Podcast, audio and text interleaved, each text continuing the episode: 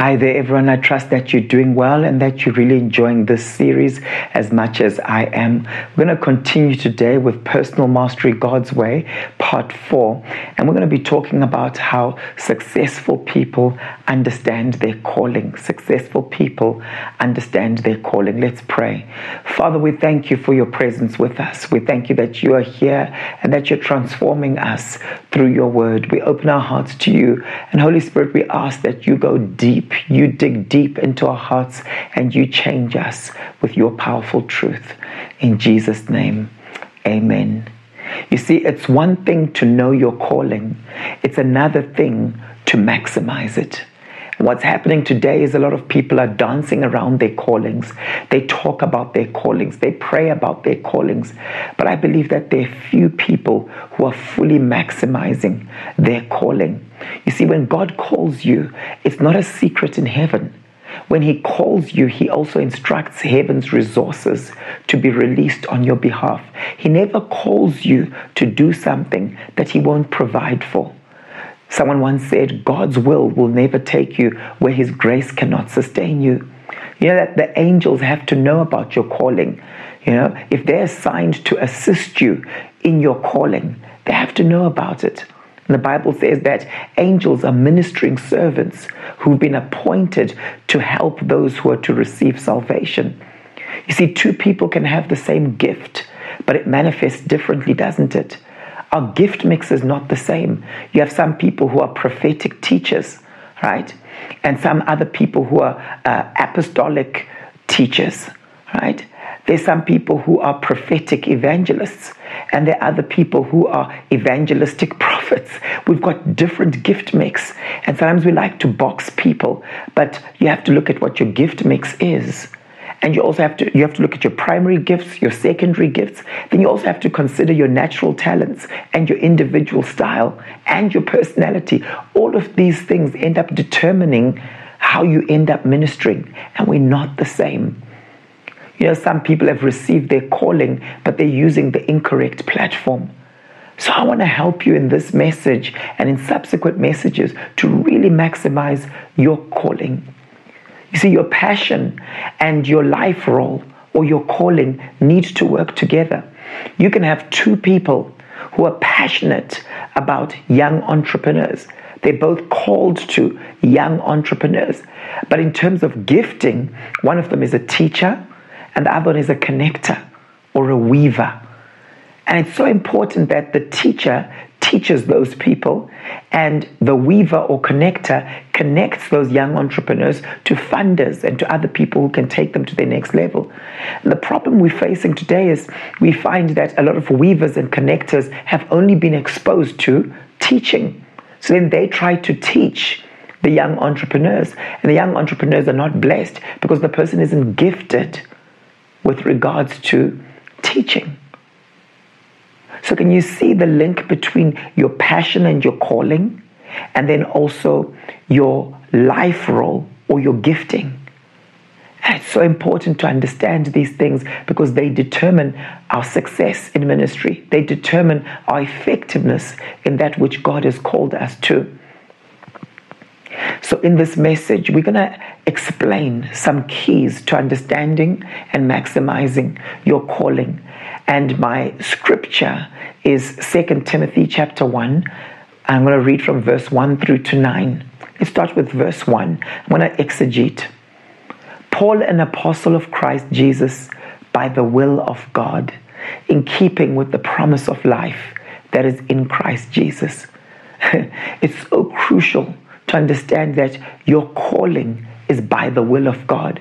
Paul was secure in his calling because he knew that God is the one who's called him. It's not man who had called him. And you have to resolve that in your heart that I'm called by God in whatever sphere you're called to, whether you're called as a prophet, as a teacher, as an evangelist, or you're called as a mom, you're called as a dad. We've got different types of calling, haven't we? Maybe you're called as a kingdom financier. And so part of your calling is to be a serial entrepreneur. So it's important to understand this. And this is the first principle I want to share with you that you are called by God's will and command. Your calling is a command, it's not a suggestion. right? Your calling is something in God's mind. It's so important that we disciple people with regards to calling. It's something in God's mind. You see, God is a bit like an architect. If you say to an architect, I want you to build me a building, the architect is going to say, What type of building? Is it a school? Is it an office? Is it a residential apartment? What type of building? So he thinks of the purpose first and then designs it accordingly. God is a bit like that. He thought of your purpose, He thought of your function, and then He wired you according to that. He didn't just wire you anyway. He didn't just uh, fashion you in some ad hoc manner and then decide, hmm, I think I'm going to call him to this. No. That's why the Bible says that when He created us, it was with great care. Right? We're fearfully and wonderfully made. That speaks of care. Your calling is not something you fabricated. So it's something you discover, it's not something you make up. You see, there's a difference between natural talents and supernaturally endowed gifts. Your natural talent is something you're good at, but that doesn't mean it always energizes you.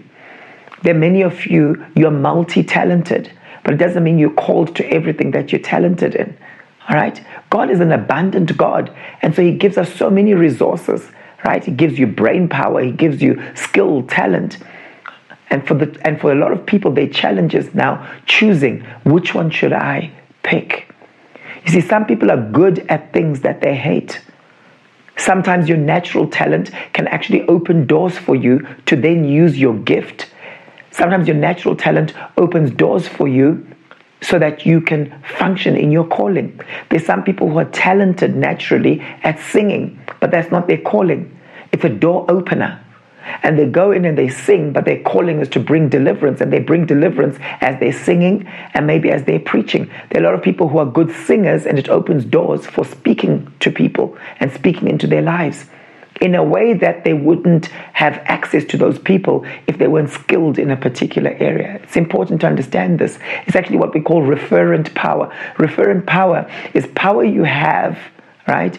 Because you're skilled in one area, but a door is opened into another area. It's very interesting. And that's why you find, for example, you will hear of certain famous people who are maybe talented musicians or they've done really well in business.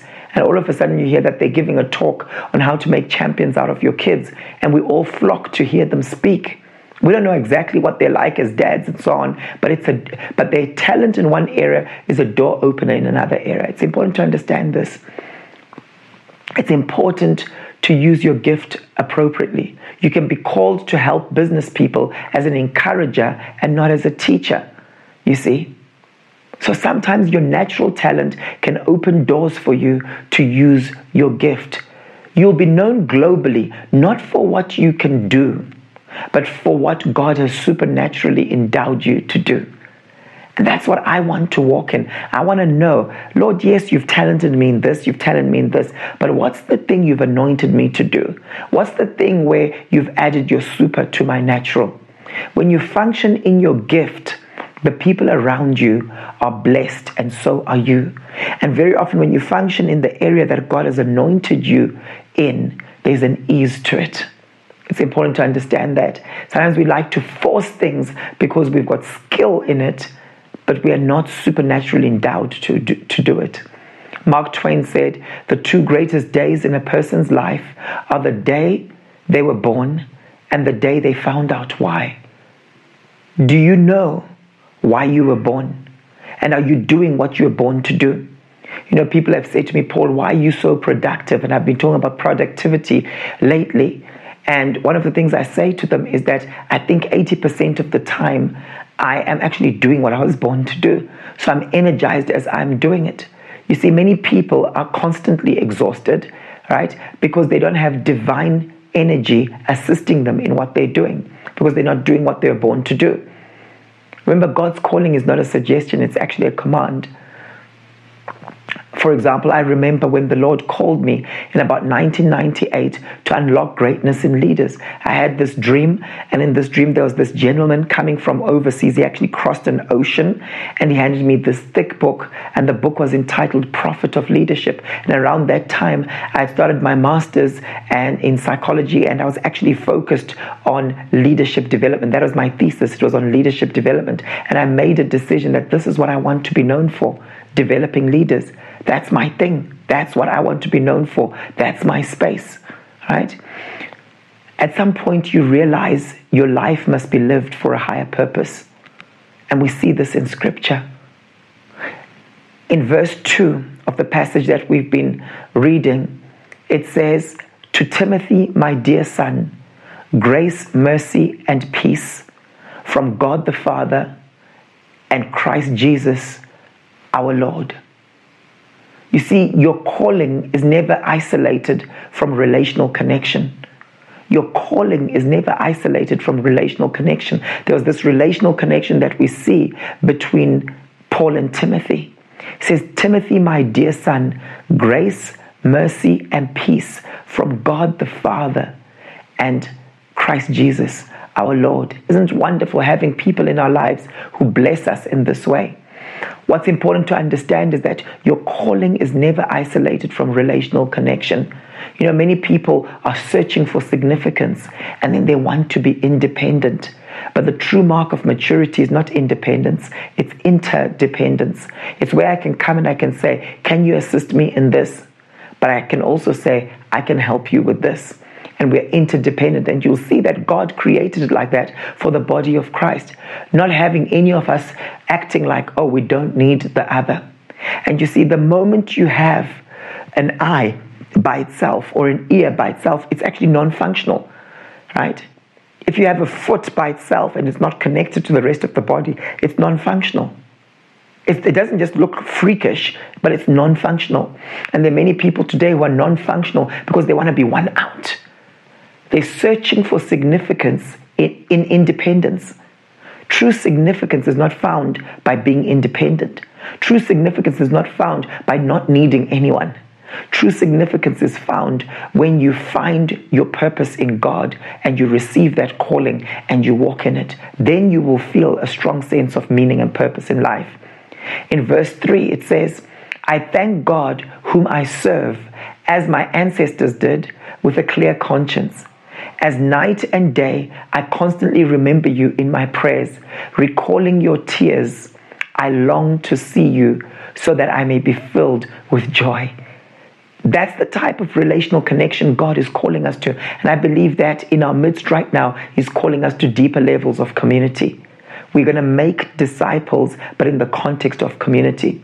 So let love be the bridge through which your gifts flow my wife talks about it quite a bit how she found that in her life her, the flow of the prophetic would be stronger when she had love for the people she was ministering to. But in other contexts where she had grown, grown cold and didn't carry that uh, deep love for the people she found that the gift dried up. Let love be the bridge through which your gifts flow God is calling us to deeper levels of community, and our gifts will flow in that context. If you're isolated right now, be very careful. In Galatians 5 6, it says, For in Christ Jesus, neither circumcision nor uncircumcision has any value. The only thing that counts is faith expressing itself through love. Whatever you're called to do, just make sure you're doing it in faith and make sure that it's expressed through love. How do you know you're doing it in faith? There's an element of risk. You know, some people want to have triple qualification in this and quadruple qualification in that before they convince themselves that they can now step out and minister to people. Very often, you just have to be a step ahead of the next person in order to be able to minister to them, right? In order to be able to disciple them. If you look at the disciples, the way they would call each other to Jesus and say, Hey, come, we found the Messiah. Hey, come, we found the Messiah. They weren't these spiritual legends themselves, they had their own issues, but they were still making disciples. For in Christ Jesus, neither circumcision nor uncircumcision has any value. That is just one of the things that didn't have any value. What things are you placing so much value in right now? that God doesn't actually value. And that thing might be hindering you from receiving your calling in God. How many men do you know that can speak to each other like this, like how Paul would speak to Timothy, saying, I long to see you. I remember your tears. So, my question is to whom are you called? And what's the relational dynamic between you? Are you distant or is there that bond of love? Where there's that bond of love, you'll see your gifts flowing. Do you constantly remember them in prayers like Paul remembered Timothy? Do you long to see them? Does that fill you with joy, just being able to see them? This is the joy of walking in your calling. I want to say this that walking in your calling and the fullness of your calling is something joyful. It's something that you do with joy. It's not this draining thing, it's not this drag. It's a joyful thing. Think of the disciples when they're sent out. Remember, Jesus sent out the 70, then he sent out the 72. And it's interesting because when they came back, you could see they were rejoicing. Then it says Jesus himself rejoiced in the Spirit. I wish I could watch a video of what that looked like. But ministry in God and flowing in your calling is something to embrace, full of joy. The third main thing I want to share with you today is that spiritual resources can be passed down generationally. You see, you're a partaker of their grace. When we are connected relationally, we're a partaker of each other's grace. In verse 5, it says, I'm reminded of your sincere faith, which first lived in your grandmother Lois and in your mother Eunice, and I'm persuaded now lives in you. What is he talking about? Sincere faith. They're things that can be passed down generationally. My question is what are you passing on to your children, biological children, spiritual children? You see, Paul identifies a spiritual quality of faith that was passed down generationally. There are many other things that can be passed down. Sometimes I hear people saying, I learned to pray from my grandmother. I learned to fast from my uncle. When I was a young child, I learned to read the word from so and so. We've got such great opportunity today to pass on what we carry to young Christians around us and to also our offspring. And it's so important. You know, for some, it's a heart to intercede, for example, that you can pass on, or an ability with money and investments that you can pass on. There's some people who are just so organized with their finances, but they learned it some way. So, my question to you is what has been passed down to you by your natural and spiritual parents? Just think about that and note it down and be grateful for it. You know, mentorship and spiritual parenting will actually fast track you in maximizing your gifts and calling. I was speaking to a gentleman today, uh, an evangelist actually, and he was just telling me about how he got saved and the guy who mentored him this amazing man and how he did it. And he just said, That's how I also do it now. It was a unique way of mentoring people. And he says, I think you just catch something and then you also pass it on. And I believe that's the culture God wants to create in our church and also in the body of Christ. We're making disciples who make disciples. And I'm sure Timothy's mother and grandmother believed in him. Hence, they mentored him, they discipled him. I know that Timothy's uh, dad was apparently not a believer, but look at what his mom did. Look at what his grandmother did. So, women out there, there's a role that you play. Single moms out there, there's a role that you, pray, you play. Find people around you who believe in what God has placed in you and spend time with those people because they will draw it out of you. They'll unlock that greatness in you. You see, it's one thing to have a revelation uh, of your calling straight from God, it's another thing for that revelation to be nurtured. You see? A lot of us are very good at training up leaders, few of us are good at giving them platforms to shine, platforms to actually put into practice what we've trained them in. You see? So when we mentor people, we remind them of their destiny. Know, it's been found that people become how they are seen by authority figures whom they respect and admire after five years. If you're working under someone for a five year period and they believe in you, they speak to the treasure in you. How many of you that you get what you appreciate? And if t- each time I speak to the treasure in you and I relate to you accordingly, you become that. If I say to you, this wasn't a great job, please, it's not you. I know you can do better. I'm stretching you. And we see this in the workplace and we see it in church. Sadly, there are a lot of caps that we put onto people. There are caps we put onto people, limitations people put onto you. For example, remember Jesse, when Samuel was trying to pick a king and he went to Jesse's children, right? David wasn't even called up, David was passed by. And that was Jesse, his dad, putting a cap on him, thinking that, no, this guy, he can't be, right? But there are also caps that we place on ourselves. And I believe that often those are even more dangerous. You know that situation where everyone believes in you except for yourself. I was coaching someone today and they were saying to me, there's a particular, uh, I don't know if it was a 360 profile that she did. And she was just basically talking about how the results came out and consistently have been coming out, displaying that the way she sees herself is less than how her peers see her. Her peers see her as great. She sees herself as maybe average. And many people are like that. And we call it a positive blind spot. It's where you think you're average, but the rest of the world sees you as awesome, amazing. That's very dangerous. It's very dangerous because then you don't build on that particular strength because you don't see it as a strength. So, what are some of the caps you've put on yourself? Because it's one thing for God to call you to do something, it's another thing for you to embrace it and fully believe it. You will always live out your self concept. You'll always live out how you see yourself. You know, today I'm being thanked by people who have stepped into business as a result of maybe a prophetic word uh, that we've given them or continued belief in them. Thank you for believing in me. Thank you for believing in me. Do you know what you carry for others around you? For some of you, it's just about believing in the people around you, and that's how you unlock their calling. For some of you right now, the big challenge is believing in Christ in you knowing that Christ is alive and at work in you, not just in other people. The fourth thing I want to highlight to you today is that you're responsible to stir up your gifts. In verse 6, it says, For this reason, I remind you to fan into flame the gift of God, which is in you through the laying on of my hands. This is so important. Who's responsible to stir the gift up? You are. And very often there's no one out there having sleepless nights about your gift. Maybe your mom, right? But for the most part, people have got their own issues that they're carrying. But Paul says to Timothy, For this reason, I remind you to fan into flame the gift of God. You see, you can be called by God, you can have multiple spiritual gifts, but you still have to fan them into flame. If you don't use it, you end up losing it. All right? It's important to understand this. He needed, Timothy needed to be reminded of this fact because it's easy to forget about your gift. Life happens. Our hearts grow cold, our hearts grow hardened.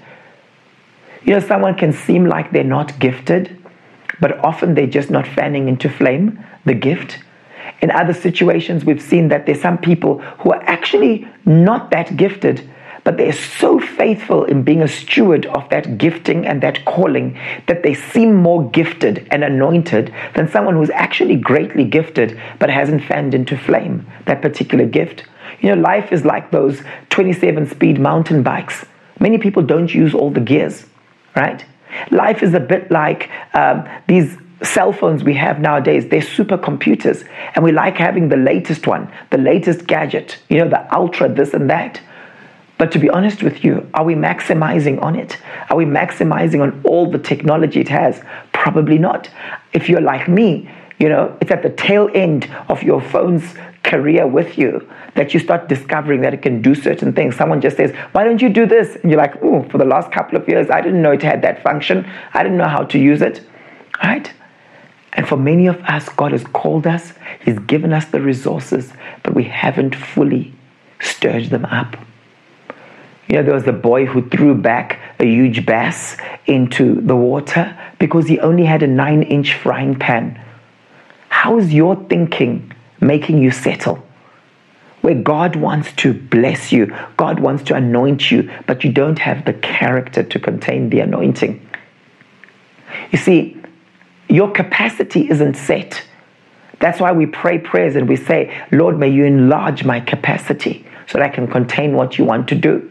There's a great healing evangelist, for example. At a certain point in his ministry, he shifted gears in his ministry and he started performing creative miracles. What do I mean by creative miracles? Where a new thing is attached to you. So it's not a, just a healing, it's actually a creative miracle where a new ear grows, right? And it's amazing. And this is someone who had been walking in healing and in the healing gifts for many, many years. But at a certain point, he shifted gears. Do you have a set idea of the extent that God will use you? Have you placed a cap on how you think God will use you?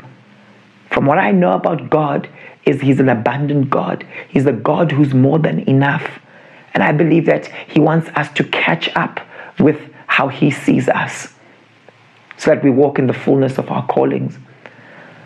Don't define yourself based on your limitations. Rather, define yourself based on possibilities. It's so important. When Jesus calls you, he always makes you into something else, something new, something better. That's why when he called his disciples, he says, Follow me, I will make you fishers of men. He always gives you an upgrade. He always gives you an upgrade. Do you remember the SEAL guys who said, when you think you're done, you're just at 40% of what your body is capable of? It's true, isn't it?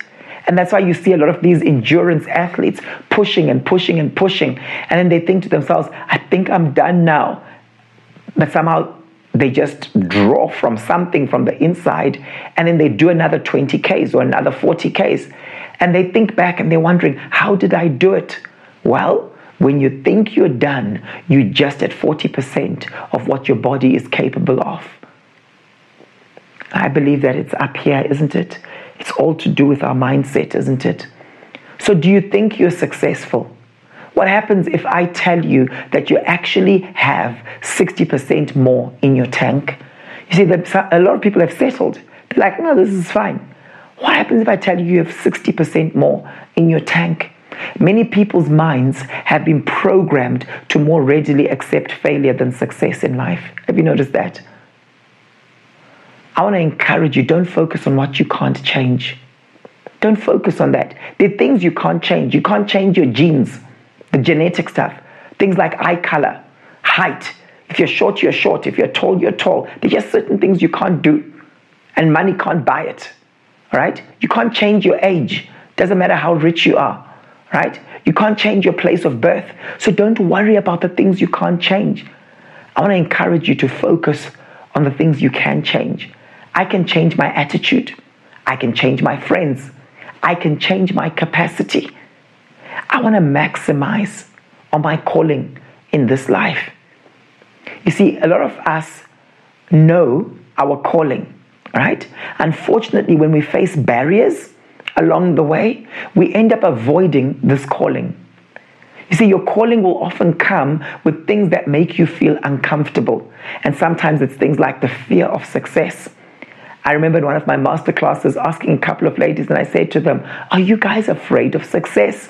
Because they were saying, I want to do this and I want to be able to do this, and these are my goals, and this is what I want to achieve. But, but, but I don't want attention, and I don't want to be on social media, and I don't. They were avoiding the things that come with success. What ends up happening is it can force you into a place where you end up double minded, where you end up in that space where you want greatness, but you don't want what it comes with scrutiny being the center of attention. The fifth thing I want to highlight to you is that gifts can be imparted through the laying on of hands. And that's what Paul the Apostle would speak of, right? They can be imparted through the laying on of hands. Are you open to this or are you too proud? Do you acknowledge that some of the things that are in you were actually imparted? How much faith do you have when we lay hands for impartation. There's some people who are so desperate and God does something so powerful in them. There are other people who are just doing it as a religious act and they don't receive anything. Yes, there's a difference. And it's not always determined by the person who's doing the praying. Often with impartation, it's to do with the heart of the receiver a lot of times, right? One of the things that I've learned is that, and this is the sixth thing I want to highlight, there are things that hinder the gifts of God in us. In verse 7, it says, For the Spirit of God, the Spirit God gave us, does not make us timid, but gives us power, love, and self discipline. Some translations say a sound mind. So do not be ashamed of the testimony about our Lord or of me, his prisoner. Very powerful. So, what are some of the things stated here that will hinder the gift of God, the calling of God in your life? Passivity.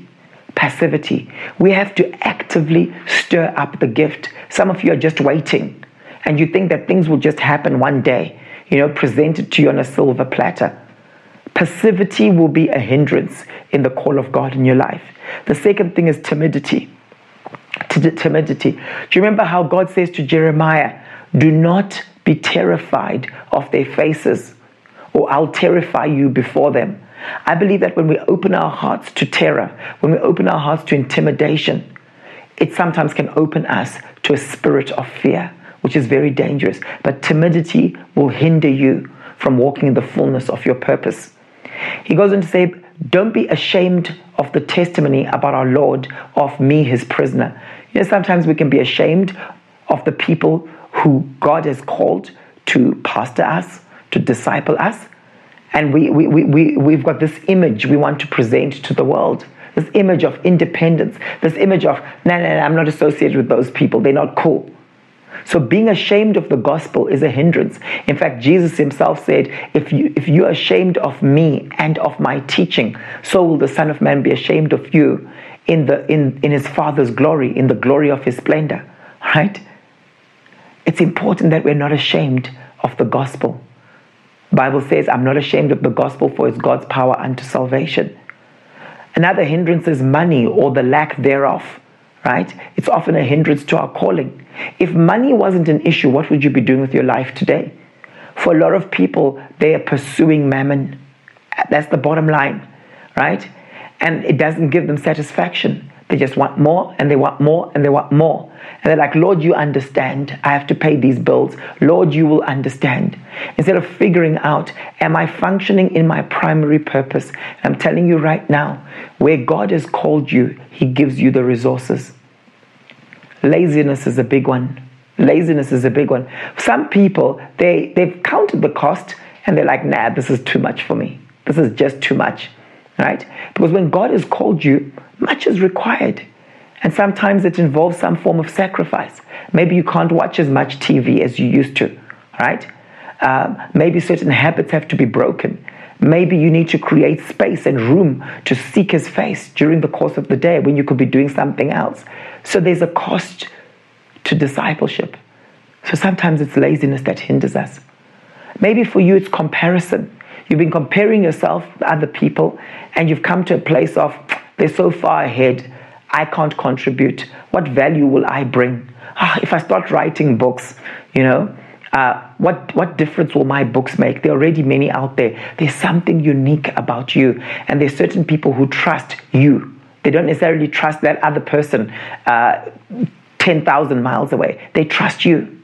Right? You've got your pocket of people who God wants to use you to reach, and you've built trust with them.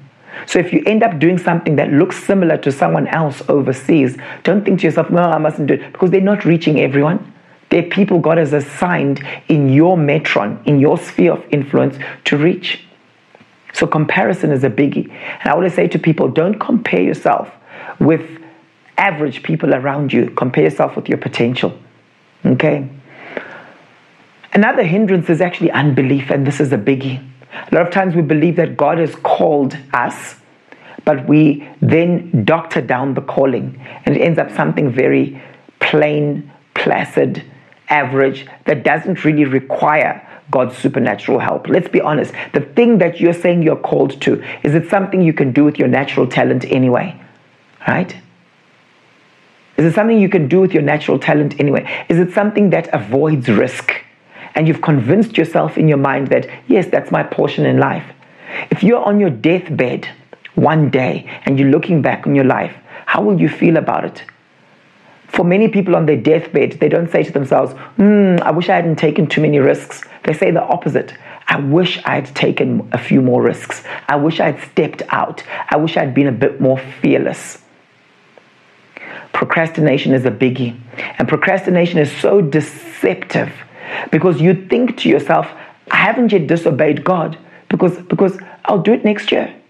Next year comes, you haven't done it. I haven't really disobeyed God because, because I'm thinking of doing it. I, I, let me now start planning. Or let me now go for the training. Or let me now get mentorship. And you've always got a reason not to step into what God has called you to. And you've been doing it for the last 15 years. You see, it's one thing for someone to say, I need to be prepared. I'm in a season of obscurity. It's another thing 20 years down the line to keep in that same space. So procrastination is something to watch out for. And a lot of people do this. Think of all those people that Jesus was calling and you're saying, Come follow me. They didn't say, Nah, I don't feel like following you, Jesus. They all had excuses. And the excuses were not, Nah, Jesus, count me out. They didn't say that. What did they say? They said, uh, Let me first do A, B, C, D. Then I'll come and follow you. And Jesus says, If you're going to be worthy to be my disciple, you can't be looking back.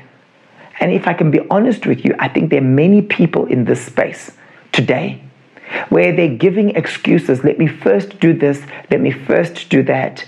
And the call of God is not primary in their lives.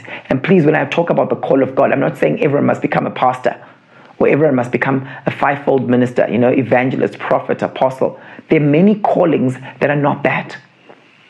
But are we doing it and are we doing it first? Okay? Another hindrance that a lot of people face in the call of God is limited exposure. And when you've had limited exposure in your life, it causes you to aim low. All right? It causes you to aim low. You end up in this place where you you've never been exposed to excellence. You've never been exposed to that high calling in God. All you've seen is people praying averagely, teaching averagely. That's all you've known. And so the bar is not that high. For some people, their main hindrance is actually lack of focus. Someone once said, You can't chase two rabbits. Okay? Because if you try to chase two rabbits, you'll catch neither. What about positive blind spots? Where you're not aware that you're good at this particular thing. You're actually not aware of it. Everyone else around you says you're amazing and we're so blessed but you've got self doubt, and often it's due to low self esteem. And that's why it's so important when we are embracing God's call in our lives, we need to be whole. That's why, as we disciple people, personal wholeness is so key. It's so critical because we don't see the world as it is, we see the world as we are. And we'll always have this skewed, limited, distorted view of the world around us and of our calling as long as we're not whole. What about lack of appreciation from others? If you're that kind of person who's fueled by encouragement from other people and words of other people and people coming and making you feel important, it's not always a bad thing. You know, some people need that more than others. But just be careful. You know, um, what did God say to Ezekiel? I would I command you to speak to them, whether they hear or do not hear, whether they listen or do not listen. So the starting point is let me obey God. God is the one who's called me to this. As opposed to the feedback wasn't great. No one said they really liked it. No one said they were blown away by my presentation. That doesn't mean anything. There are many times people are in their own worlds. There are other times they just think this person is so brilliant, they don't need any encouragement. Other times they, they're, they're just too shy to say it to you, right? So be careful of that because that can hinder your calling. What about the belief that it won't make a difference? This is a lie from the pit of hell, isn't it? As long as you believe that you don't make a difference, you don't add value, especially when there are many other people doing similar things around you, you won't do it. But you know what? There's certain people you have access to and only you, and they trust you. And because you're not stepping into the fullness of your calling, guess what will happen? They will never be ministered to. And what about the fear of being judged unfairly? You know, there are many people today in the workplace, for example, they'll never put their hand up to say, Can I take on that project? Can I do this? Can I do that? Do you know why? Fear of being judged unfairly, fear of being misunderstood. Uh, people are going to think that I think I'm better than them. So I don't want to do that. I'll just wait until I'm asked. There are many people sitting in church today just waiting to be asked. I was so blessed when one of the ladies in church came up to me the other day and said, I'm so passionate about first time visitors. I want to be involved in that type of ministry, really helping to keep our first time visitors here in the church and to make them feel like they belong. I was so blessed by that. I wouldn't have just gone up to and say, mm, I'm sensing in the spirit, my sister, you and first time visitors. That's what I'm picking up in the spirit. No. You know, sometimes people think that no, if I'm called to this, the pastor will notice it and pick it up. I wish we were that prophetic. I wish we had those types of eyes where we just knew this for everyone. No, sometimes it involves you coming forward and actually saying, you know what, this is on my heart. What do you think? Without the fear of rejection. Because I might say to you, that's not our focus at the moment right? I might say to you, you know what, there's a church over there. If you're really passionate about this, there's actually a church over there where that's their main thing, you know? And that's okay. Right? Otherwise, you have everyone coming and saying, This is my gift, this is my calling, therefore the church vision must fit into it. Right? It doesn't work that way. But sometimes, with the fear of being judged unfairly, we keep quiet. And the seventh thing I want to highlight today is that there are things that stir up the gifts of God in us. For example, relying on God's power, walking in love, maintaining safe thinking, right? That's what's meant by a sound mind, right? Safe thinking. If you walk in safe thinking, if you walk in love, if you rely on Him, the first message I preached in this church when we opened this church in April 2010, first message I preached was entitled Absolute Dependence. Because around that time, the Lord was ministering to me and showing me that if we want to birth something really strong in this region, you must be dependent on me. His strength is made perfect in weakness. If we want to see God's perfect strength flow through us, we must come in a place of brokenness, a posture of brokenness, right? I like it in verse 8 and 9. It says, Rather join me in suffering for the gospel by the power of God. He has saved us and called us to a holy life. And this is the eighth thing I want to mention. You're called not just to do ministry, but you're called to a lifestyle. It says, He has saved us and called us to a holy life. You see, the calling of God is a calling to Jesus, it's a calling to a lifestyle. It's not just a calling to do. We've been set apart for a purpose. For what have you been set apart? That's what a holy life is. That's what holiness is. The word holy means to be set apart, right? To be set apart for God and by God. God sets you apart for his purpose, right? An interesting thing is your lifestyle has to match your calling. And if you look at Ephesians 4, verse 1, it says, um, I urge you, therefore, brethren, as a prisoner for Christ's sake, to live a life worthy of the calling you've received. And primarily in that context, talk about that high calling in Christ Jesus, right? But I believe that in principle, it's the same in terms of our calling to be an evangelist, calling to be a prophet. There's a lifestyle that goes with calling. Right? There's a lifestyle that goes with the calling of being a Christian. There's a lifestyle that goes with the calling of being a teacher of the word. We have to rightly handle the teaching of the word. Okay? So you can't be a kingdom entrepreneur and say, I'm called to be a kingdom entrepreneur, but you're stingy, you're not generous, right? There's a lifestyle attached to your calling as a Christian and also to these other sub callings. I want to encourage you to understand your calling, to understand your gift mix, to fully embrace the impartation that can come through to you generationally and through the laying on of hands and through the word of prophecy, like what took place in Timothy's life. I want to encourage you to optimize and maximize on the call of God on your life. I want to encourage you to work through some of those hindrances to your calling. Maybe it's unbelief. Maybe it's procrastination where you're deceiving yourself that you are actually obeying God, but delayed obedience is disobedience. There are people who need you and what you carry, and they need that now, not next year. And maybe when you say to God, Yes, Lord, I'm now following you, maybe your following Him is not as relevant as it would have been if you had obeyed the calling even now. Let's pray. Father, thank you for what you're speaking to us. Thank you for your mighty power and thank you for your revelation around maximizing the gifts and the callings of God. I pray, Father, that you would activate us into the fullness of our purpose. May we be full of joy as we walk in this purpose. May we be those who can sacrifice for the purpose and let go of what we need to let go. Thank you, Lord, that you bought us for a price. You purchased us with your precious blood. Thank you, Lord Jesus, for that. And thank you that we belong to you. Help us to live like we belong to you. In Jesus' mighty name, I pray that God blesses you this week. I pray that you walk in the miraculous. I pray that you walk in a supernatural endowment of the call of God and the gifts of God in your life. God bless you.